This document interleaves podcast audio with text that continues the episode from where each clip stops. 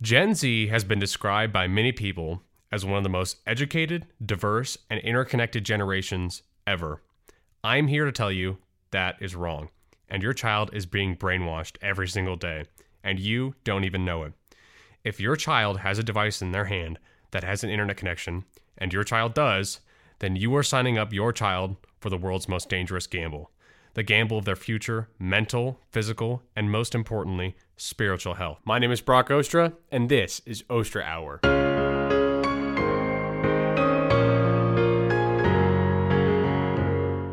Okay, so you're thinking right now, surely not my child. I monitor their activity. Unless you are physically next to them, watching what they are doing, then they are hiding things from you on their device. Your child grew up on their phone. You did not. Your child knows how to use the device better than you. They can access anything and then hide it from you. But what do they have to hide? I block all pornography sites. So, what is so dangerous, you are asking? Social media. Social media is destroying your child's brain. One of the most shocking statistics I saw recently is that 98% of Gen Zers worldwide own a phone. I mean, that's that's outrageous. 98%. And that's worldwide. That, that includes Africa, Asia, all these third world countries. They include those in that statistics. 98%. Everyone has access to the internet on their smart device. Okay? And your child does too. You need to realize that they can access anything. Even if you think, well, I blocked the pornography, okay? There are still things on the internet that are very, very, very, you know, scanty and they're not just necessarily pornography. Okay? If you go onto Instagram, scroll for more than, you know, three seconds, you're going to see a woman that's uh, dressed very inappropriate. and your six year old's looking at that. Your, your, child's six years old and you're you're allowing them to look at this. Okay it's you've you have to watch your kids and what they're accessing on the internet. Okay and they know how to hide it from you. It it, it, it, it baffles me that people are just okay with their kids on these on these devices. It's it's outrageous. Okay another statistic for you. 38% of Gen Zers spend more than four hours on their phone and not just their phones, social media. 38%. Over a third of Gen Zers in, in America spend more than four hours. That, that is outrageous. If your child is spending four hours on social media, eight hours in bed, and eight hours at school, that means they are only spending four hours in a physical world. That doesn't even include homework. Only four hours in the physical world. And we know that there's so many kids out there who spend even more than four, okay? They don't get any amount of the physical world in their lives. And we wonder why this this new generation is so depressed. If you don't live in reality, of course you're going to be depressed. You are living in a fictitious universe. Reality is is good. God created it. Sin entered it, but it, when you try to make your own reality, of course it's going to fail. You're human. You can't make something better than God. You can try as, as much as you want, but you will never make something greater than God. Okay, and we know that social media has so many other effects on kids the constant dopamine rush you get from scrolling, it's brainless. You, you scroll and it's you scroll, double tap, like, scroll, double tap, like, scroll, double tap, like. You're feeding your kids all this garbage. Okay, that's what they're getting. This is not educational stuff. This is just constant dopamine rushes. That's going to have an effect on your child. And then you, you wonder why your child can't focus on anything. It's it's because of the device you put in their hand. And it also affects long term memory. It's harder to store things in your brain when you have so many different things coming in.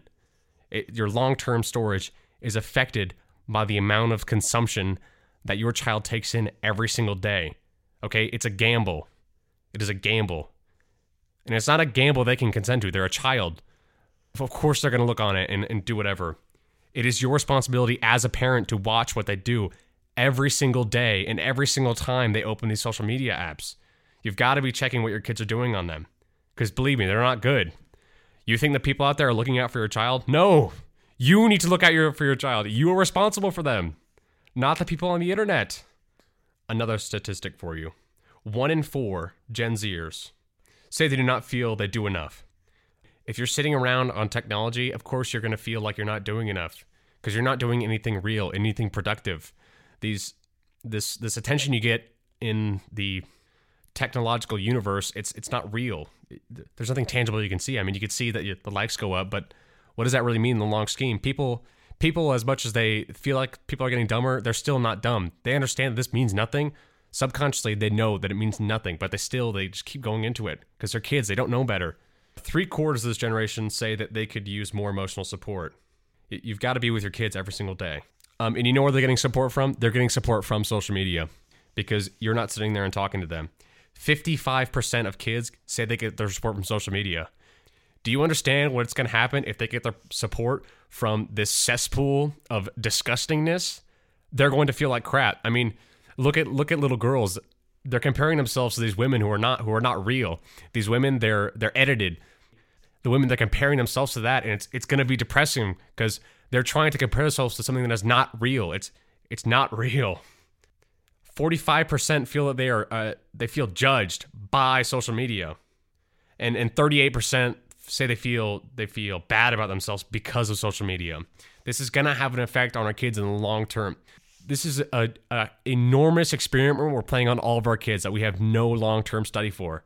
We, we have some statistics saying that it's, it's bad, but we have never seen the long-term effects of a kid of a kid being raised by other people on the internet. I mean, think of 30 years down the road. Like, what's your kid going to be like? Do you think they're going to be okay because a, a person on TikTok was teaching them how to dance and, and they get that every 30 seconds? That, that has an effect on your child. You, you have to be watching what they're doing. Okay, another thing that people get off social media, especially kids, is they get fear. They just get straight up fear, fear mongering. Okay, three, this is according to the APA, three in four Gen Zers report mass shootings as a significant source of stress. Mass shootings are, are bad. They're obviously bad. But we need to stop telling our kids that they're happening and it's going to happen to them because chances are it's probably not, okay?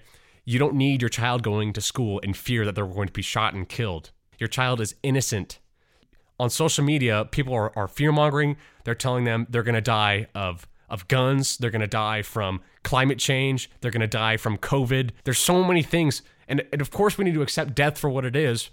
But we can't be telling our kids that there's no hope because in, in five years they're going to be dead from climate change anyway, or they're going to get COVID and they're going to die from COVID. You have to have some hope in life. Even though there's death, you need to live in spite of death. You need to live. You need to live to make to make death worth it. People have an issue with accepting death, which is why they're so afraid of it. If you accept death, then you're going to live your life better because you know you know the outcome. You know that no matter what you do, it's going to lead to death. And and I know that sound it sounds like, well, maybe I'll just sit on my hands and and do nothing and I'll just get by because well, I'm all to die in the end. No, no, no, no, no. Live in spite of that. Um, the Bible it teaches that we're supposed to live for Christ. If you have a worldly view, then of course your life is meaningless. What are you living for? There's no higher power. When you die, that's it. But when you live life, you know that what you have, your rewards are in heaven. I had the story of when I was at this group at a government center.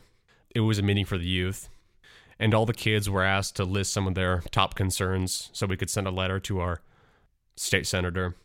I think nearly half the kids talked about either gun control or climate change. And keep in mind, I live in a red state, so I was very, very surprised to find out what kids were worried about. They weren't worried about they weren't worried about what a normal kid should be worried about, like whether or not they're gonna, you know, get a girlfriend soon or uh, whether or not they're, they're gonna be able to play sports. They're worried about literal life or death, and they're learning this off the social media because if you go on TikTok for more than 20 seconds, you're going to see that everything is political. The reason social media is such a gamble is because you don't know what your kids are going to see. They could see a whole assortment of things. I got lucky that I saw some conservatives before I saw liberals. And that sounds, you know, really stupid. But I mean, I was in sixth grade when I started getting into politics.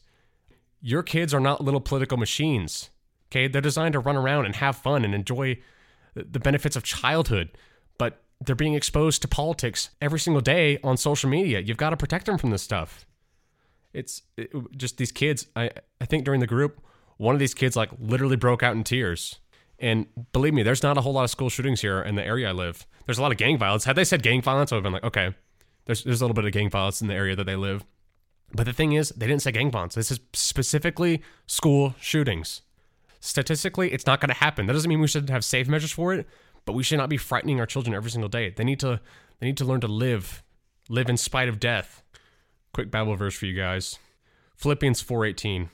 Finally, brothers, whatever is true, whatever is honorable, whatever is just, whatever is pure, whatever is lovely, whatever is commendable, if there is any excellence, if there is anything worth of praise, think about these things. Don't think about death. Think about what's honorable, what's righteous. Think about good things. You're, you're made in the image of God. You're born again in Christ. Stop thinking about all the wicked. We, you, need to be weary, but think about the good things, all the good things that Christ has done for you.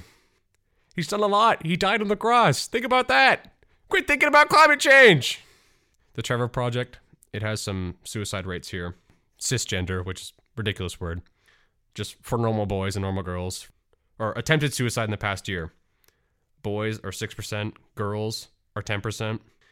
And if once you, you, you start looking at the statistics, we can see that when people find their identity in sexual immorality and different genders and they're experimenting with that sexuality, again, you're gambling with your kids. By letting them do this, you are saying, okay, I'm going to let you go into a community that has a higher suicide attempt rate. Um, qu- people who are questioning their gender or sexuality, 14% suicide attempts in the past year. That is, that's more than one in 10. And when you look more, transgender people, two, two in 10. Okay. It jumps from 6% to 22%. Okay. That is a 16 point jump because they're questioning their identity. Okay, it's it's not good to let your kids find their identity in sexual immorality. They're, they're, most of them aren't even capable of having even sexual thoughts or anything that's they don't they don't understand. And you're just letting them? That's I mean that's ridiculous. How can you let your kids your kids who have no idea what sex really even is and you're going to let them question it? Okay? As if they're as if they would even understand what being a homosexual even is, okay? They don't even know what that is. They just think that means you dress like a girl. Look, it's, a, it's it's okay for a boy to like things that are girls. That does not make them a girl. That does not make them homosexual. I understand there was a lot of bullying in the, in the 90s for these kind of things, but now we've gone so far the other way that it's like, okay, a, a kid comes up to you and says, "Oh, well, I like the color pink." Oh, well, you're a girl then. No, they just like the color pink. Okay, that, that doesn't make any sense. I remember when I was younger, um, I went up to my mom and I said because I thought being a girl meant you have long hair and I thought that meant you just you just kind of you know hang out. I, I thought boys were supposed to be running around, and I just kind of want to sit around. And so I went up to my mom because my cousins they were sitting around just pretty much doing nothing, and I was like, "Mom, I'm a girl," and she goes, "That is the most stupid thing I've ever heard." It wasn't exactly that; it was, it was something different, but she she quelled that pretty quick, and, and I didn't think about it again because my mom's not an idiot. Okay, she didn't tell me that I am a girl now. She said, "That's ridiculous. Go play." okay, so when the LGBTQ plus movement started, you know, 20, 30 years ago, it was to say, okay, homosexuals, they just want to be left alone, just let them live. And, and, it also started like kind of feminizing boys and just saying, well, it's okay for boys to like, you know, girl stuff, uh, playing with a doll, liking pink things. That doesn't make them a girl. That just means they like stuff. And it's like, I mean, okay, you know, that's fine. People back then they warned. They said this is a slippery slope. We shouldn't be allowing these things. Doesn't mean we. That doesn't mean we bully the kids. But that does mean we protect them from it and, and kind of force them. We kind of force them to do things even though they don't like it because it's just what's normal for their gender, and and they'll come to like it. But it's okay. It's okay to have diversity of views in that gender, but it, it it still means there's kind of some baseline things that you just can't do. So let's talk about church attendance. 58% of baby boomers still belong to a church. 50% of Gen X, 36% of millennials and Gen Z. Only 36. One in three still go to church. Okay, and I'm willing to bet some that actually go to Christ believing church, it's more like one in 10. I'm willing to bet that, that that's that would be an accurate statistic. The question is, why do the young people keep leaving the church? And it's because if you go to any any any church, all you're going to find is surface level preaching. You're going to find this this surface level, you know, youth programs where you go there and the, the main main thing is the game. I saw this video. It was uh it was a youth pastor and it was, and it, it was a joke, but well, what do you need to be a good youth pastor? You need an Xbox 360. You need a good haircut and uh I don't know or something else. And and, and he was had his Bible there, Um, and he didn't bring it up. It was it was satirical, but it, it was pretty funny because it was really accurate. I've been to quite a few youth groups over the past past few years, and the majority of them, you, you don't even have to bring your Bible because they're not going to open it. You're, you're not going to read anything. Look, if you have a youth group, young men they don't need games. They need substance. They need education. They need the Bible. They need theology. They don't need a game. Look, it's a nice way to get people in the door, but once they're in the door, you got to teach them something, okay? Just because they're in the door does not mean they are now a Christian, okay? You need to teach them how to be a good Christian, how to be a good man. You need to teach them the steps of evangelism. There's so many things that you, you walk in the door of a church and they don't teach anything. Okay? They might say hi, and, and that's nice. We should be nice to the people coming. But the point of the church is not to get people in the door, it's to teach them about Christ. We need to teach them about Christ. You wonder why your kids are grow up and they go to college and they don't ever come back. Why would they come back? There's nothing of substance there. They're getting more from their college about leftist crap than they are getting from, you know, the literal church. Of course they've turned to this this religion of, of self self, you know, loving. Uh, this this religion of the self. Of course they're going to turn to that cuz at least there's a religion there. There's no religion in some of the modern day churches. It's just sitting there. And, and you, you, you, you sing a few songs that, that barely even talk about Christ. And, and, and you t- have a message that's you go out there and you you be a good person and you be nice to everybody and that's what being a Christian's all about. It's like, I mean, I guess, but not really. It's about a lot more things than just that. Okay, it's about being justified in the blood. It's about sanctification. It's about Christ. It's about God's creation. There's so much more than just you got to be a nice person. There's so much more. There's so much more to Christianity than that. And and if you never take a deeper dive than that, then your kids are going to leave because of course they are. There's nothing there there's this really interesting um, survey I was brought to. It's called the State of Theology. It's a website. Um, definitely go look it up, stateoftheology.com. They have so many statistics there, but I'm just going to be talking about one. But if you go on there, there's so many that'll surprise you. I mean, you'll see some of the evangelical churches and, well, not even evangelical. You just see some of the, like, the, you know, prosperity gospel and people that'll claim to be Christians, and it's like they don't even know what Christianity is. They think Christianity is just, again, about being nice. But specifically, this one, the statement is Jesus was a great teacher, but not God. Okay, as Christians, we believe Jesus was God, the Trinity, right? Okay, so in 2020, 30% of Christians agree with that statement. 30%. Okay, 2022, 43%. A 13 point jump in just two years. Okay, that's during COVID.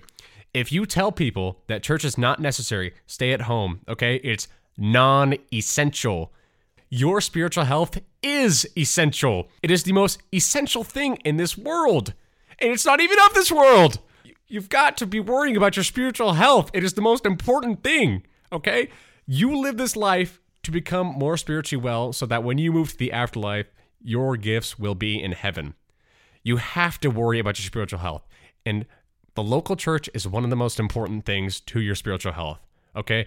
It is next to impossible. Okay, not impossible because anything anything is possible with God, but it's next to impossible to be a Christian and not go to a church. Okay, you've got to be going to a church weekly, and and an online church. I'm sorry, but that is not going to church. I understand there's some circumstances where maybe you got to stay home one week, but every single week you should be at church in a pew with your family there, all paying attention. And after service, talk to your kids about the message, okay? Don't let it just end there. Christ doesn't sit at church and not walk with you every single day of your life. God is always present, okay? It's it's a seventh day. It's not one hour of the seventh day. It's the full seventh day, okay? It is a Sabbath. Take some time, read the Bible with your family, gather them around the table, talk to them about Christ. That is the most important thing you can do for your kids. I understand school is important. God is more important than school. Okay, their top priority should be should be learning about God. Local church is obviously the best way to do that. Okay, another verse for you. 1 Peter 2, 10 through 11. Once you were not a people, but now you are God's people. Once you had not received mercy, but now you have received mercy. Beloved, I urge you, as sojourners and, and exiles, to abstain from passions of flesh, which wage war against your soul. Your kids are in a spiritual warfare with worldly things. And you sit there and you give them the advice and you say, okay, good luck, to me. Do whatever you want on there. No, sit there, watch them, make sure they're doing good things. Because they're probably not, because they're kids. They don't know. They're just kids. Please watch them. I care about your kid. Okay. I want them to be in God's family, but you're not doing them any favors. Please watch your kids. They're, they're the most important thing to the next generation of believers. If we don't pass down our wisdom to our kids, then what are we doing? Okay, what are you doing that's so important that you can't sit down with your kid? Okay, look, I understand you want to you want to be entertained, but that's not what the world's about. Quit watching movies. Watch your kids. I understand you want to watch your your your episode of I don't know The Mandalorian. Okay, I like watching The Mandalorian too, but you have a responsibility, and your first responsibility is to your kids. Well, it's first to God, but then to your kids. Okay, worry about your kids, because I guarantee you, what they're looking on their phone is not good. It can never be good because it's from the world. Another Bible verse for you Luke 8 14. And so far, what fell among the thorns? They are those who hear, but as they go on their way, they are choked by the cares and riches and pleasures of life, and their fruit does not mature. This is talking about we have everyone in church, we have everyone on the door, but they fall into the thorns. And they can still hear the message, but they go on their way, choked by the cares and riches and pleasures of life. The internet is a gateway to all the bad things of this world. Okay, and a lot of people think, well, the internet it's it's a bad thing. Okay, it's it's not the internet's bad. It's the collection of all worldly things on the internet that is bad. It, it, it's just a cesspool of disgustingness. It's, it's, it's, a, it's a blob, a constant blob consuming your kids, and so they can be added to the blob so they can add more people to the blob. It's disgusting. It, it's ruining your children. Okay, this is an extended passage, but uh, I'm gonna go ahead and read all of it. It's it's it's really interesting and it really highlights what exactly our world is going through right now. Okay, this is Romans 1, 18 through 32, starting in 18. For the wrath of God is revealed from heaven against all ungodliness and unrighteous of men, who by their unrighteousness suppress the truth. Okay, we can see right here. We can see right here a parallel to the modern day left, suppressing the truth. They hate the truth because they want to make their own truth. But you can't because you can't change the truth because it's the truth. In 19. For what can be known about God is plain to them, because God has shown it unto them. For his invisible attributes, namely his eternal power and divine nature, have been clearly perceived ever since the creation of the world. In the things that have been made, so they are without excuse. For although they knew God, they did not honor him as God or give thanks to him, but they became futile in their thinking, and their foolish hearts were darkened. Claiming to be wise, they became fools and exchanged the glory of the immortal God for images resembling mortal men, birds, and animals, and creeping things. That whole thing is talking about the world, how we're turning to the world. Okay, we're looking for worldly wisdom, which is foolish. Claiming to be wise, they became fools. Verse 24 Therefore, God gave them up in their lusts of their hearts to impurity, to the dishonoring of their bodies among themselves, because they exchanged the truth about God for a lie, and worshipped and served the creature rather than Creator, who is blessed forever. Amen. This is this is one of the most revealing verses. God gave them up to their impurity. There was so much impurity that God gave them up to it. He he said, "Okay, I have a wall here. I have a wall right here. Okay, and on one side is you, and on one side is impurity. But you have been gnawing at the wall so long to get to this impurity that he removed the wall. To, to be in the absence of God's, you know, mercy, that's, I mean, that's one of the most depressing things ever is to be clawing for the sinfulness and then for God to say, okay, you know, go for it. I mean, it's, it's, Timmy touching the stove on steroids, okay? You want to touch the stove so bad? Here you go, Timmy. Here's the stove. It, uh, it's gonna hurt, but this is this is just more than the stove. This is your this is your soul not just your finger. For this reason, God gave them up. Uh, verse 26. For this reason, God gave them up to dishonorable passions, for their women exchanged natural relations for those that are contrary to nature. And the men likewise gave up natural relations with women, and were consumed with passion for one another. Men committing shameless acts with men, receiving in themselves the due penalty for their error. Okay, so right here you can see that the, the Bible's talking about homosexuality.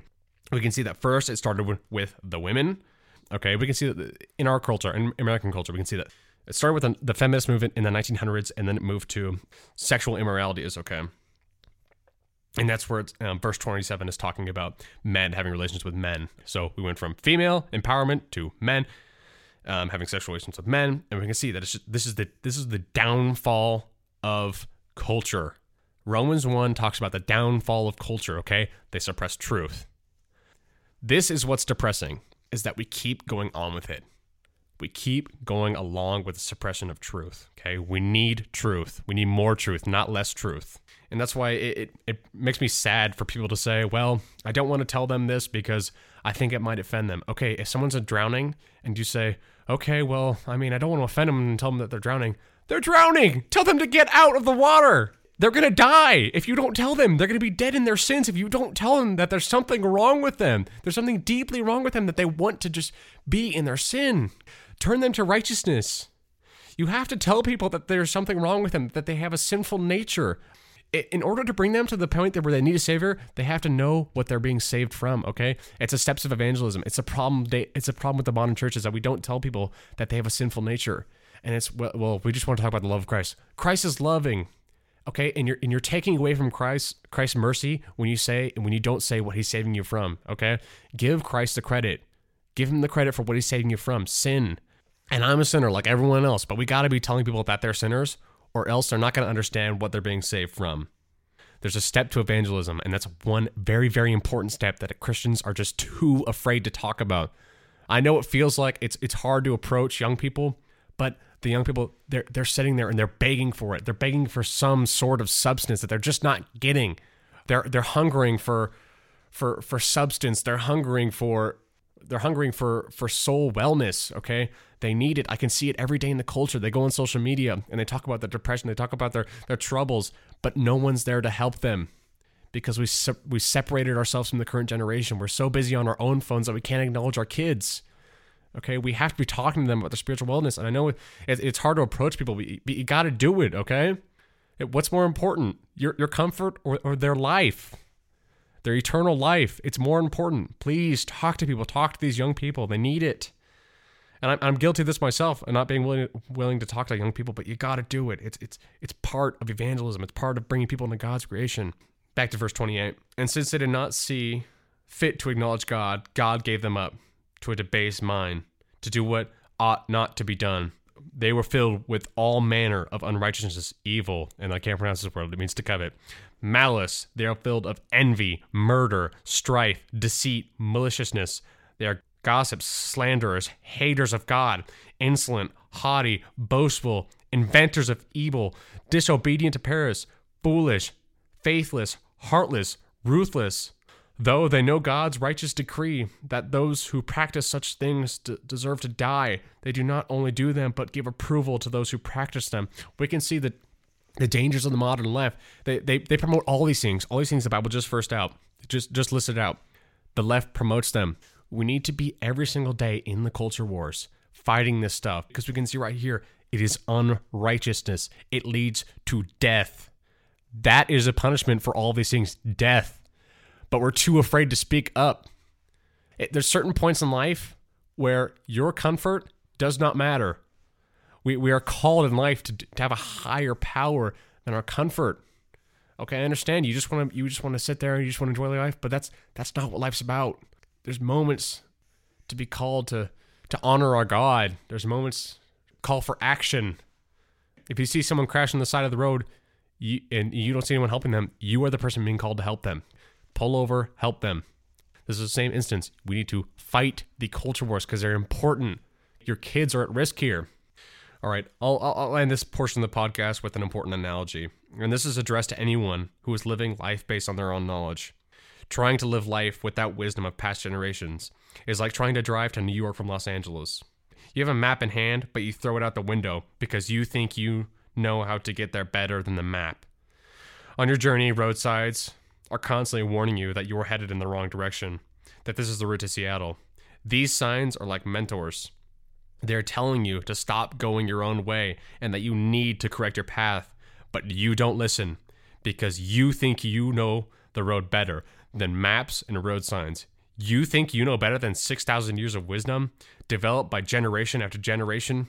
You think you know better than your mentors who have already lived life and know where the where the wrong turns are, you fool, you claiming to be wise became a fool. Believe me, because the path you are going down only leads to destruction. Another Bible verse for you Proverbs 3 5 through 6 reads, Trust in the Lord with all your heart, and do not lean on your own understanding. In all your ways acknowledge him, and he will make straight your paths. Jesus is the only way to life. He cares about you. He wants you to come to him. And like the story of the prodigal son who had bruises, depression, who was going down the wrong path like you, his father welcomed him with open arms, and Christ will welcome you with open arms.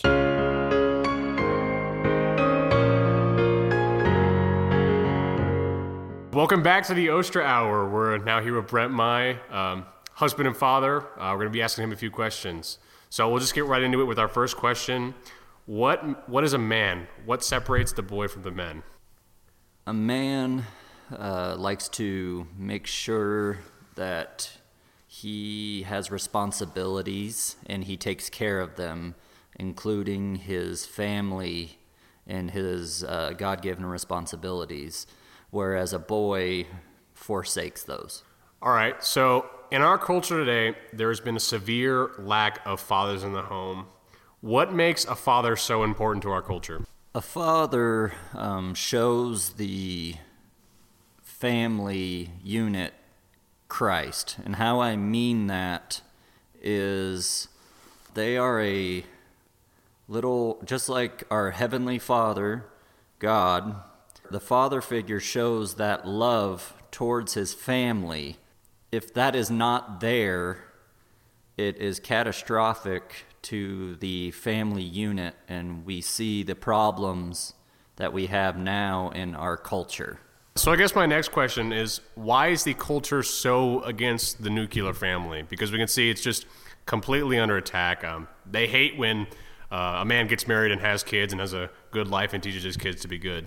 Well, I think it's just the, I mean, it's started a long time ago, and feminism kind of took off from that. And I think they are seeing the fruits of what they got from that movement.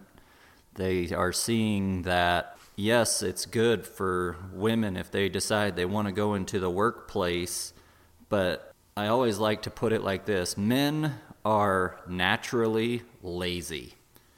So if they can get away with not doing something, they're just not going to do it. So if a woman comes in and takes the place of a man, whether it be in the workplace or in the home, they're just going to sit idly by and be a lazy bump on a log because that's naturally what men are. We are naturally lazy. So if my wife says, you know what, I will go and get a six figure job and you can stay home with the kid, you better believe I would probably say yes. but I personally couldn't do that. How should a man treat a woman? Not even someone who's his wife. Just in general, we can see the kind of lack of courtship between men and women in a very kind manner. And it's kind of turned into we treat either the opposite sex like they're our sex or we treat them just so poorly. I think a lot of it also has with that. I mean, a man needs to treat a woman with a certain level of respect and dignity. They're not just objects for us to do as we please, but we need to also have women reciprocate how they react to a man's treating them like opening a door for a woman as she walks into the store or something. I mean, 20 years ago, that was just common courtesy, and women would say, Thank you. And now, I mean, I've done it a couple times where you open the door for some 25 year old lady and she yells at you like, I could do that myself. And I'm like, well, yes, you could, but I'd like to do this for you because, I mean, this is how I was raised, and that while women are naturally the fairer sex, we, I mean, as a man, need to treat them as such, where we make sure that we take care of them to the best of our ability and then in return, they take care of us.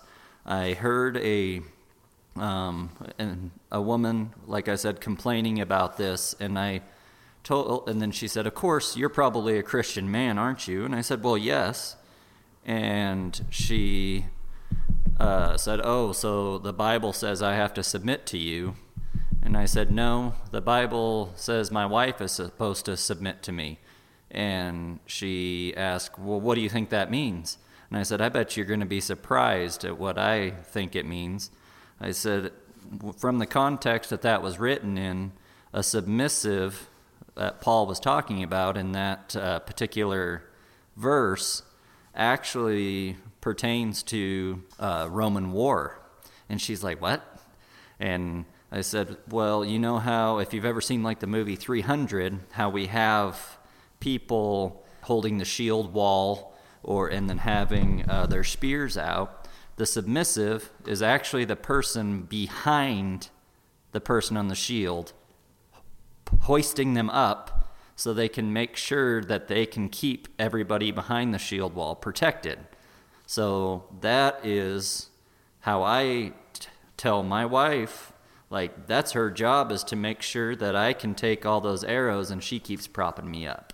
I think a lot of people in this culture just don't know feminist is the wrong word, but Christians were the first culture to kind of consider women equal um, in value, not necessarily the same role. The church was very pro value. Um, I remember John Calvin would argue with John Knox on the equality of women, but obviously it's just been twisted to a degree now. And it's actually funny you mentioned that because during after the Reformation, shortly after, um, the Martin Luther and the quote unquote Lutheran church actually valued um, a woman's education.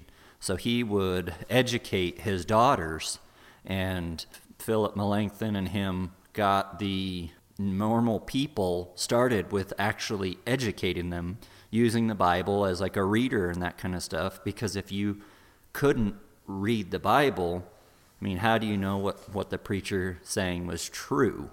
And that's one of the things that Luther brought to the forefront, wanting to make sure that his people that he was shepherding could read so that way he could understand or they could understand what he was trying to tell them and they could be like the Bereans and know I mean what he was saying is true because they searched the scriptures themselves. So I kind of want to move to our next topic which is kind of how you raise your kid. What are some lessons that you teach your child that which was his boy that a lot of young boys out there should know because either they have a father absent or he's there but he's mentally absent. One thing that I have uh, learned a lot, and it's an old saying that more is caught than taught. So, I mean, I'm not a legalist by any stretch of the imagination, but the way that a father treats the mother of their child goes a long, long way. I mean, in this country, we have broken home after broken home after broken home. I came from one myself. However, I will give credit. My father made sure to treat his ex wife, my mother, with the utmost respect. He made sure that while we were young, that we were able to purchase a gift for Mother's Day or for her birthday so she could still feel valued. And I still remember that to this day that he respected someone, even though they weren't married anymore, the respect was there and taught his boys how important respect for the mother of your child is. And even this day, they still are cordial to each other, where I see that not happening in a lot of relationships otherwise. But I personally make sure that my son sees me take care of his mother and that he sees me work hard to earn the money that we have. He sees me go to church every Sunday even though, just like anybody else, there's some Sundays I don't want to go. But we're still there every Sunday. He sees me sing in church, which anymore a lot of men don't sing, and it bugs the living daylights out of me.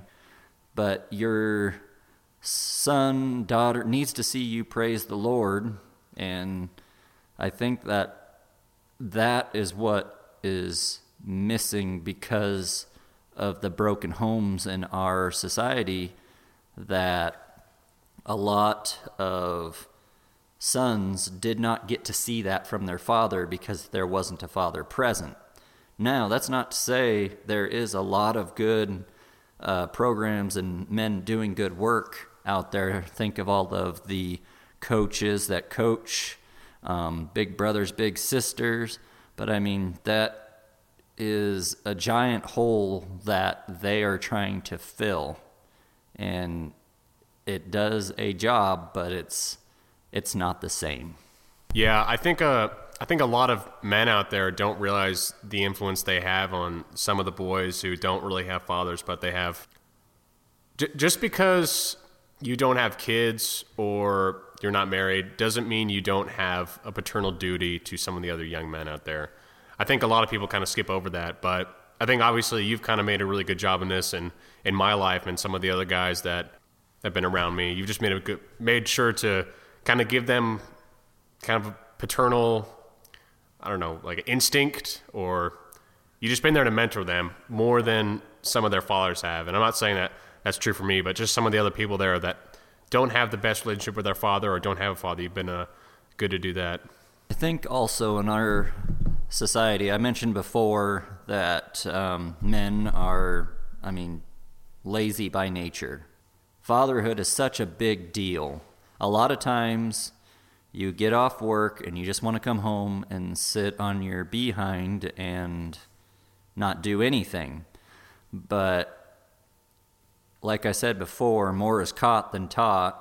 If you come home and do your part cleaning the house, cooking dinner, whatever, that kind of thing will pay dividends later on in life. I know uh, for myself when my parents did get divorced, I kind of had to step into a role, and I was lucky enough to have learned those things that were in the 1950s nuclear family would say it was a lady's job of cooking and cleaning and stuff, but it was necessary to learn those things. So when you can be of service to your spouse.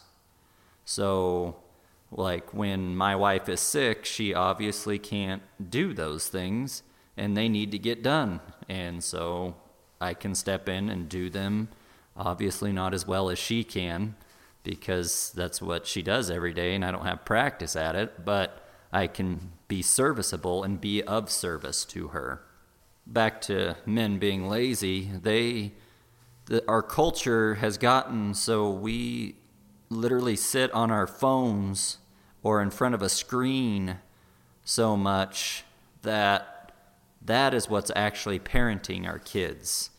And I was thinking about that actually just yesterday how all this talk about Disney and what they're teaching our kids, but what is our children seeing from us? when we sit in front and watch Netflix all night. They're just seeing that, so they know that's what we do when we're older. So we are being fed by the media instead of being fed by our family and parents and everything else. So we are letting other people do our job for us, and that's the crux of this entire thing is we aren't doing our job. So you kind of touched on how you come from a broken home, and I understood you said your dad did a really good job at trying to make sure he kept good relationships with your mom. Do you notice any negative side effects now that you're married that could have possibly have come from your parents being divorced? I do. Um, I was older than most, I would say. When my parents got divorced, I was 12 or 13, somewhere around there. But looking back at my younger siblings, how differently it affected them when they were younger. Because they, I mean, I look back on it and they don't have the same memories that I do. And my younger brother is only two and a half years younger than me, but he doesn't remember the things that I do. I don't know if he just wasn't as perceptive, but people always talk about how in my family there was four of us. The two older ones act differently than the two younger ones.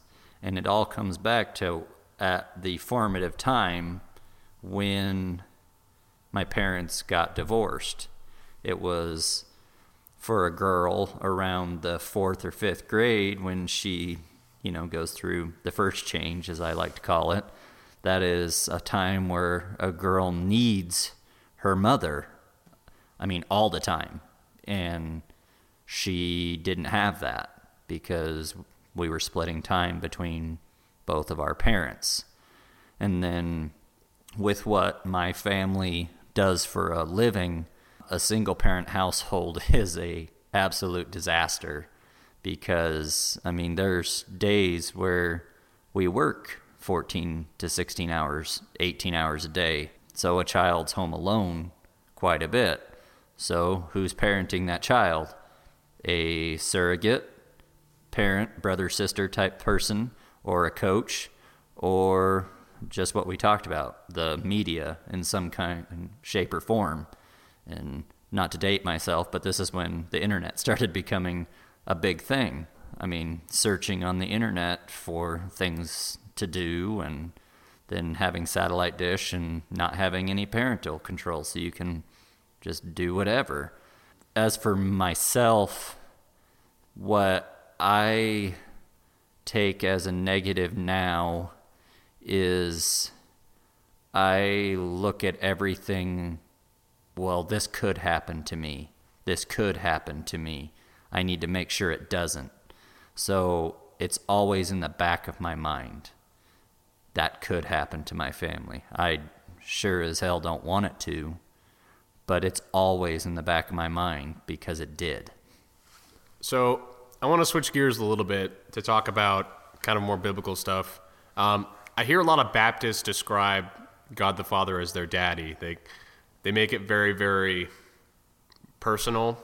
Um, I, am just kind of wondering, what do you what do you kind of take on calling God the Father our daddy? That uh, to me sounds a little disrespectful, calling God the Father daddy, and it. I almost kind of want to laugh at it a little bit, and it kind of speaks to the feminization of, well, that side of Christianity. I always kind of felt a little off when I would hear it. Obviously, I was I grew up Baptist, so I kind of hear it a lot, but something always kind of like the alarm bells went off in my head. I don't think it's the biggest issue, but just a little strange. Besides just being obviously Jesus' father, do you think we can kind of learn anything from God being called the Father at all? Hmm, that's a good question. We have, I would you and I hold to a Trinitarian view, there being God the Father, God the Son, God the Holy Spirit. Okay? Three persons, one essence. We always talk about when it comes to marriage about Jesus, the church being his bride. We talk about that in relationship to just marriage in general, which is excellent, and I like the way Paul lays all that out there. But when it comes to God the Father, I see through the entire uh, work of Scripture, you look at how he does not spare the rod on his people. And that's something, again, today that doesn't get done enough. We, we spare the rod too much, and now we have so many disobedient children who are still children at 26 years old. Whereas God knew when it was time, and in His infinite wisdom, like this is the time these people need to be shown the way. And I mean, it was done through various methods but he was always there and he always had what? Always brought them back. He always left a remnant. And I think that is huge.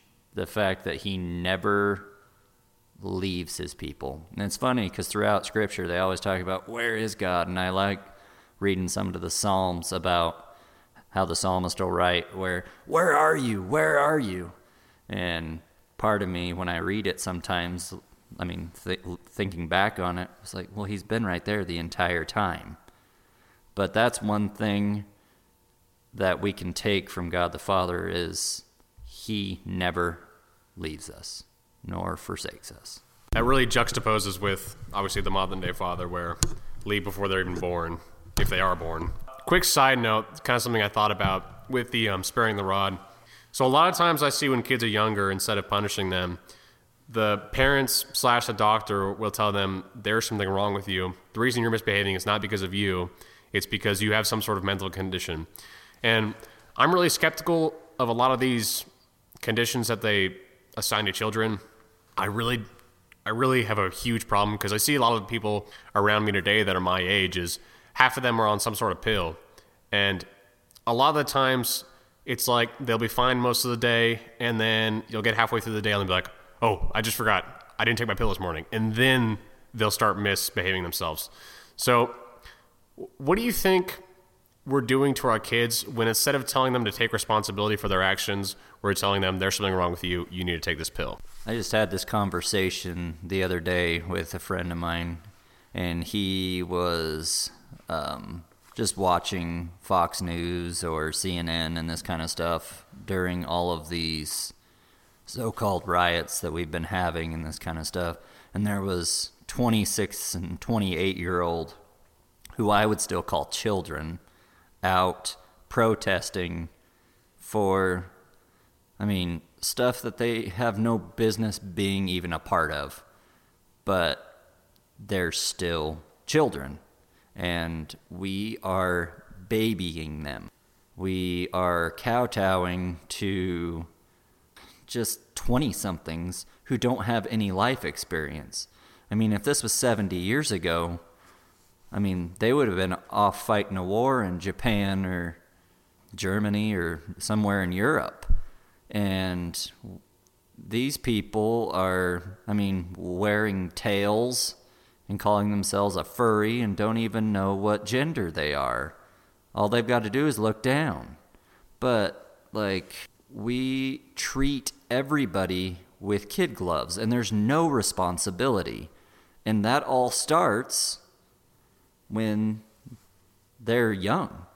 And I mean, I'm talking like two years old when you have to tell your child no and slap their hand. Or, and then as they progress, have that strong, consistent discipline where they know no means no and yes means yes. The Bible talks about that all the time. Let your no be no and your yes be yes.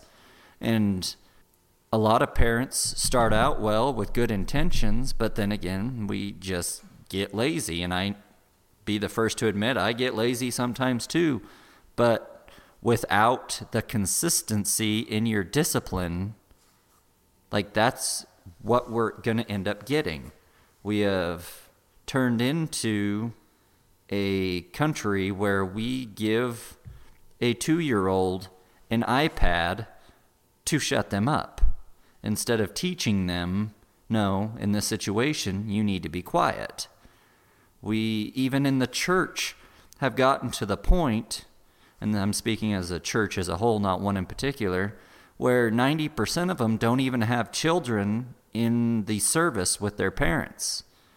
They go to a quote unquote children's church to be taught by puppets instead of being taught by their father, which is what's taught in the Bible that father's the head of the household and they need to make sure that their children know the Bible.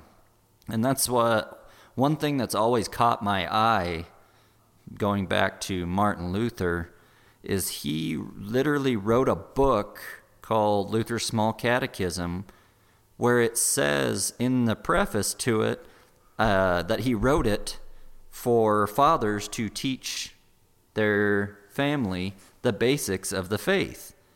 I'm not saying that, I mean, he's the end all be all, the best theologian there ever was, because I don't think he was.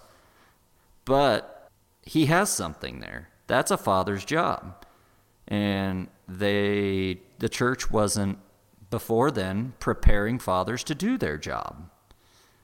And so he wrote a book where, I mean, you could follow that through and it would preach the gospel and show you how to live a Christian life and understand the difference between what is law and what is gospel. But that shows you the gospel right there. Going back to fathers, there needs to be that where we show our children the law. My son does something dumb. I have to make sure that he knows that is completely incorrect and not okay. That's the law. But after his discipline is over, he needs to know that I still love him unconditionally. That's the gospel. I mean, I'm whittling it down to make it like make a picture, but that's where it's at right there. And how many kids are seeing that nowadays? Because every time you go to a supermarket or anything else, kid acts up, here's my phone, shut up. You're embarrassing me. Yeah, it's it's a big problem and in some ways I, I kind of blame the church because the church is kind of you know run away from really teaching their flock what's what's good and right. We send we spend so much time fighting other people outside the church that we forget that there's people inside the church that also need teaching. You're 100% correct that it kind of started with the church. Um, the church nowadays has become entertainment, where you're going to church and you expect to be entertained. And it just boggles my mind that people go church shopping not based on doctrine or the things that they believe. They go to make sure that this church actually has drums and a guitar and a smoke machine. So the worship is awesome. This person had a lead, a worship leader who went to Juilliard. So, I mean, they have a beautiful voice. So this has got to be the church for me. Even though the pastor might be out there preaching pretty much out of a how to book for how to live a Christian life, and there's not a semblance of a gospel there. He's not doing his job. The church isn't doing his, their job. All we're doing is, I mean, putting forth Christian ideals. And this, what, I mean, not to turn this political, but that's where, I mean, you get people like Trump who are a salesman and they come through and they pr- pr- placate to that ideal. I mean, when he comes in and he can say all the right things and pretend to be a Christian, I'm not saying he's not. It just doesn't. It's just the way he is. It doesn't sound right to me. But he says all the things evangelicals want to hear as a whole. He says them. So they're fired up about it. He plays off them with our sentiments towards Israel. He's playing off of that. Everything he does. But people are treating him like a religion because they see if you slight him, it's a slight to the evangelical church as a whole. And it's frustrating to watch. And it all starts, just like you said, brought it up, with the church fading away and the church becoming going more told, toward the culture rather than being what it is and what it's for. we are just allowing the culture to point us in the direction, and we are just teaching basic instructions before leaving Earth. And I think largely that has to do with kind of the whole evangelical movement, where it's like, we don't really care what's going to happen on this earth anyway because it's going to be destroyed. But I think the goal of the church is kind of to bring, it's supposed to be heaven on earth in a way. So when we make it so conform to the culture, down to the lights and the music, you, you kind of ruin the whole Christian ideal where we're, we're separate from the culture. We're not we're not supposed to be a part of the culture. And um, a quick side note on just kind of the whole Zionist Zionist movement is I saw recently a story on Newsmax where I think Christians need to be a little bit more weary in their support for Israel. And I'm not I'm not I'm not talking about politics. I don't really I don't really care about the politics of whether or not they're our ally or whatever. But when it comes to just overall evangelical support of Israel, I saw um, a, a, legislation by a few members of the Israeli um, Congress or whatever Parliament that they wanted to put you in jail if you talked about Jesus, no matter what. And I was like, why? Why do we as evangelicals put up with so much crap? You know, it's it's kind of strange that we just support them no matter what, but we really don't even know what's going on over there. We just think, well, the Jews are in the Old Testament, so they must be our allies. But you forget that right after in the New Testament, there were Christians being persecuted by Jews. I mean, Saul, Paul, whatever the politics are, it's just we just need to be a little bit weary about how dutiful we are in supporting them. I think as Americans, we've always had a soft spot, I guess I will say, towards Israel. But what really kind of grinds my gears on the whole Zionist movement is what we talked about earlier, where God almost disciplines his people by almost wiping them out and then bringing them back, type thing. So, the Zionist movement, we are trying to play God. So, we are trying to save all these people. Did God come to whoever's leading the Zionist movement and tell them, you've got to do this? No, he did not. We are trying to do God's job, and that is, I mean, one of the first commandments. It's not our job. We, I mean, we got to trust that God will do what he says. And we aren't doing that with this quote unquote Zionist movement. Yeah, I just looked it up, and this is uh, a few websites. Uh, Christ, Premier Christian News, um, All Israel News. Is that there were two members who who introduced that uh, legislation, and I'm, I'm not saying the whole Parliament. I don't know if it was passed or not, but we just got to be a little bit careful who we throw our support out for as Christians because we should be a little bit more responsible in doing our research before we just decide that this is a good nation because we should we just need to be a little bit more careful. I think you're 100% correct with that. We just need to be more careful. But what we've kind of discussed here all goes back to just kind of to encapsulate everything. Goes back to what the church is teaching nowadays and the culture of the church. It is what's popular today. And I mean, Israel's popular at some point, so let's get this going. And that's what that is. But where real healing is going to happen starts with getting our churches right.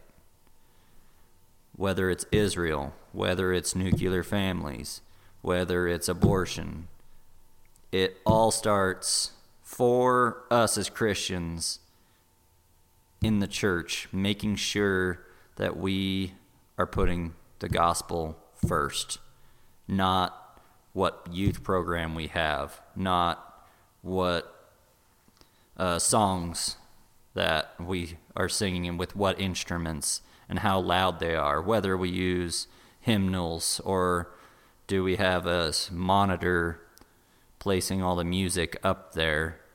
We need to get back to what is central, and that's preaching the word, preaching it faithfully, and I mean, preaching Christ and Him crucified for the forgiveness of our sins.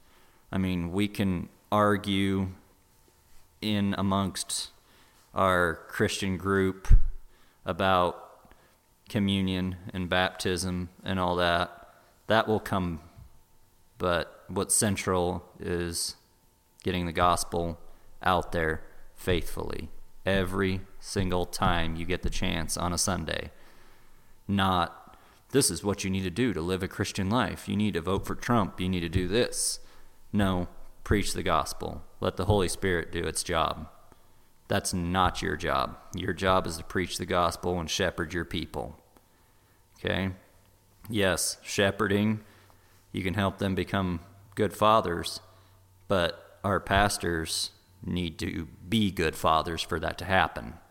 They need to be a father and a good husband before they can come and tell you or I how to be a good father and husband. You can't shepherd your flock without having your little flock, your family, in order. Or maybe we should just have all the pastors be celibate like the Catholics do, and then we don't have to worry about that. um, so I want to kind of change gears a little bit to talking about some of the virtues that men kind of lack nowadays. Um, as you remember, we talked about kind of meekness during um, basketball season. So kind of go over that. Define meekness. Why is it important?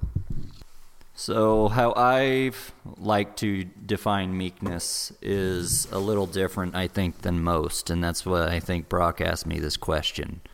Meekness to me goes back to Jesus in the Garden of Gethsemane. And when Peter cut off, I believe his name was Malchus's ear, and Jesus obviously healed him, put his ear back on, and told Peter to put his sword away. Now, I don't see meekness as weakness. When people see or hear the word meek, they just think of this meek, weak, mild mannered person. No.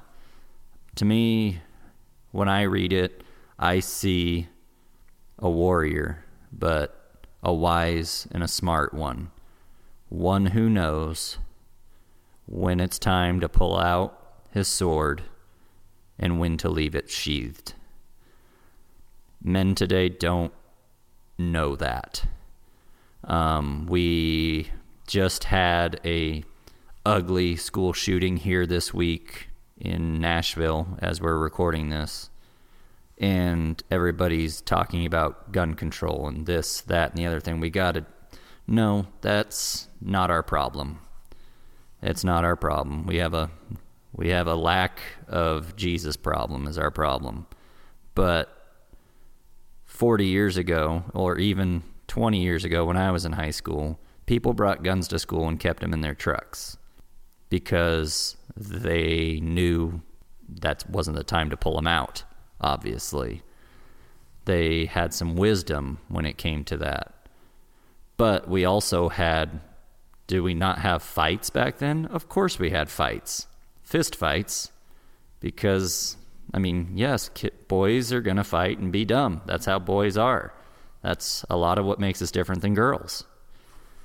But this just is, again, a cause of not having fathers who are teaching their boys specifically how to be men and knowing as my older brother who's quite a bit older than me says when it's time to go and I'll kind of explain that when it's time to stand up and fight when it's time to make a stand like no that's a reason to go as he would always put it. When, like I always told you guys, if somebody pushes somebody that is twice as small as they are, that's a reason to stand up and be okay with it's time to go. Or as a coach, I am in control or in charge of my teammate or my team. If some older gentleman came and like pushed you guys around, that's my job to step in and be like, no, this isn't okay. However, that doesn't happen anymore. The littlest thing sets off people, or grown men cower. They don't know when it's time to go because they haven't had a father show them that when it's time. Um, I mean, my own father, we talked about it quite often just because he was a teenage boy too at some point. Like, when is it okay to fight? And when do you just walk away? And I know my father told me, he said, You never ever start a fight, but you damn well finish it if somebody comes at you. But he also told me you have to be ready for those consequences also. I mean, there can be major consequences. And one of the the thing that pops up into my mind right now is the number one country song in America right now is Wait in the Truck. And why does that resonate with people? Because a man saw a woman beat to hell and he said, No, it's time to go. And went and took that lady's husband and had him meet his maker. And that resonates with people because they want it. They want men like that. That's why that's popular. Because they want that. They don't know they want it, but that's what they want. They want men to be men and women to be women. And we don't have that anymore. I think the the other interesting half of that song was that he was put in jail, and it was kind of like almost poetic, where he switched places with the woman, and that's just a good life lesson that sometimes we should take other people's burdens on, and yeah, that was just a really really good lesson in song. So kind of t- kind of talk about the other half when. I, you kind of touched on it. When do we kind of just kind of let things go? Because I remember thinking about it a lot after the season ended. What was a lot of times it's like I want to stand up and I want to yell at someone after the you know they say an insult me, but I'm just like it's it's not really worth it because nothing's going to change. But it's like at the same time I don't want to I don't want to be quick to anger, but I also don't want to get walked all over. It's a super fine line, to be quite honest. You have to be super careful because, like when I talked about, there are consequences for what you do. Even to this day, I still play uh, basketball, and our last basketball game ended in a fistfight, and we didn't get to finish the game. One of my teammates uh, actually tackled somebody during a basketball game, which, if you don't know basketball, isn't allowed. Um, did I go and join that fight? No. But what I did do is after we got everybody separated and got the fight over, we were playing against a bunch of 25 year olds, and I'm dang near 40. I made sure that my teammate got to his car safely. Now, if they, like I just said, that situation, I didn't jump in that fight, I broke it up. But if they would have came at my teammate and friend um, at that time in the parking lot, that was a reason to go. So it's just a little different in that respect. I mean, there you have to weigh the consequences of what you're doing in real time because you have to think about is this going to ruin my life? Because one punch could kill somebody if you hit them correctly. Uh, the next virtue I kind of want to talk about was wisdom. What does that look like? Depends on who's defining it, to be honest with you. Um, I always remember people talking about the wisdom of Solomon, but Solomon had a bunch of different wives and concubines. So, was he really that wise? Yeah, there's a lot of good proverbs and that kind of stuff, but I think that they say wisdom comes with age, but I don't think that's completely it. Um, I know a lot of older men who are in their 50s and 60s who are far from wise, but I also know some 25 year old guys and even 18 year old guys who I see lots of wisdom in. And I think that's something given to you by the Holy Spirit. Some people might call it conscience, but I think that staying reading of the scriptures and having that in your back of your head all the time when stuff pops up is where wisdom comes from, is knowing your scriptures and having some experience with how to relate to those.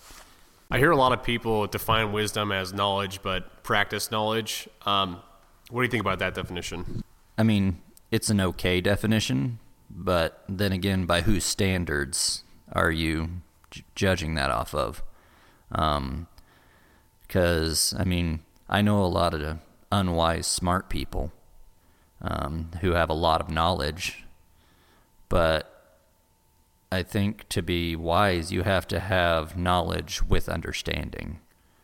So, understand what your, I mean, knowledge is all about and how to apply it.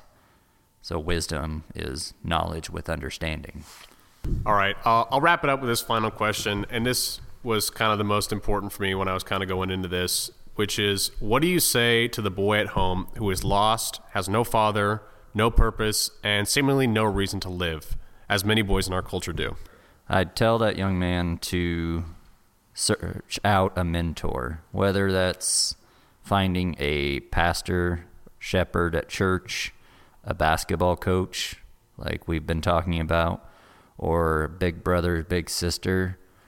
But he needs to have a man in his life that he can be shown because we ta- talked about before about how much is caught and not taught. And I think that is what I would tell him that that's not the only thing. Like there are ways out of this and pray, obviously. All right, Brent. Well, thanks for coming on the podcast. You're welcome. If you have any questions about the show, you can email me at oostrabrock at gmail.com. O O S T R A B R O C K at gmail.com. Until next month, my name is Brock Oostra, and that was Oostra Hour.